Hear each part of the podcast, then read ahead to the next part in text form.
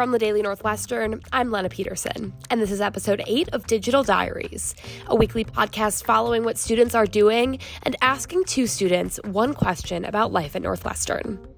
For most college students, imposter syndrome or a feeling of self doubt is not an uncommon phenomenon. For freshmen specifically, it can be hard to adjust to college life while grappling with these feelings of being out of place or less talented than your peers.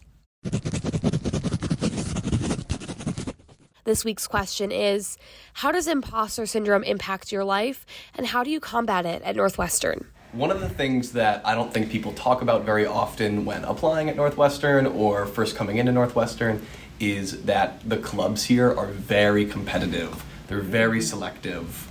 So a lot of kids come in and they have these ideas about academics and imposter syndromes there, but then they go to apply for clubs and there's just like more rejection than even in the college application process. Mm-hmm.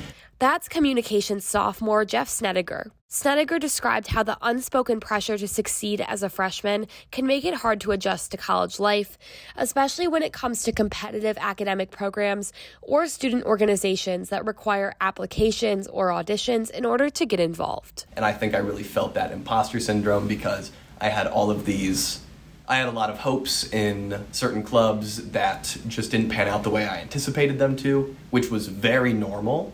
It's very normal for that to happen. It mm-hmm. happens to everybody here, but that can really add to the imposter syndrome because people don't talk about it and it just feels like you're not doing well enough in this environment that like you just don't feel accepted, I guess. Weinberg freshman Kelsey Lee shares Snediger's sentiments. I feel like it's all about like managing expectations and like knowing that most of us came from a high school where we were like at the top and like it's okay to be average here.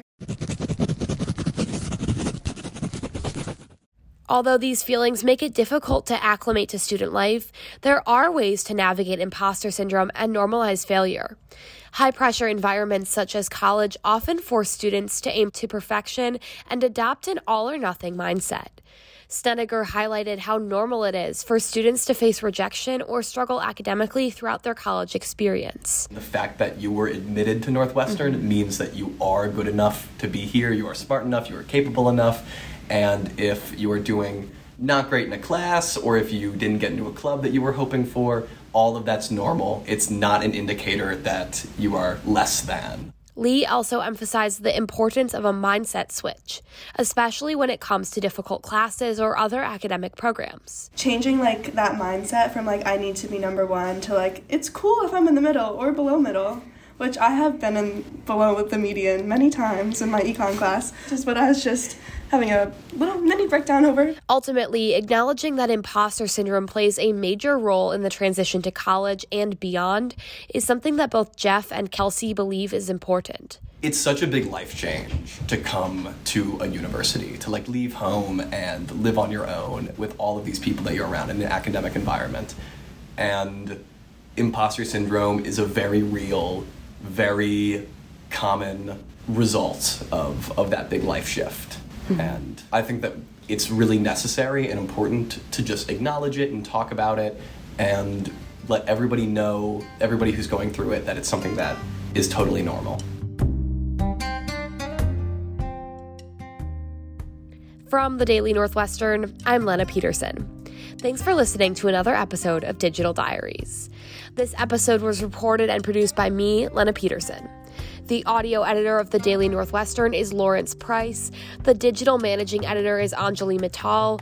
And the editor in chief is Jacob Fulton. Make sure to subscribe to the Daily Northwestern's podcasts on Spotify, Apple Podcasts, or SoundCloud to hear more episodes like this next quarter.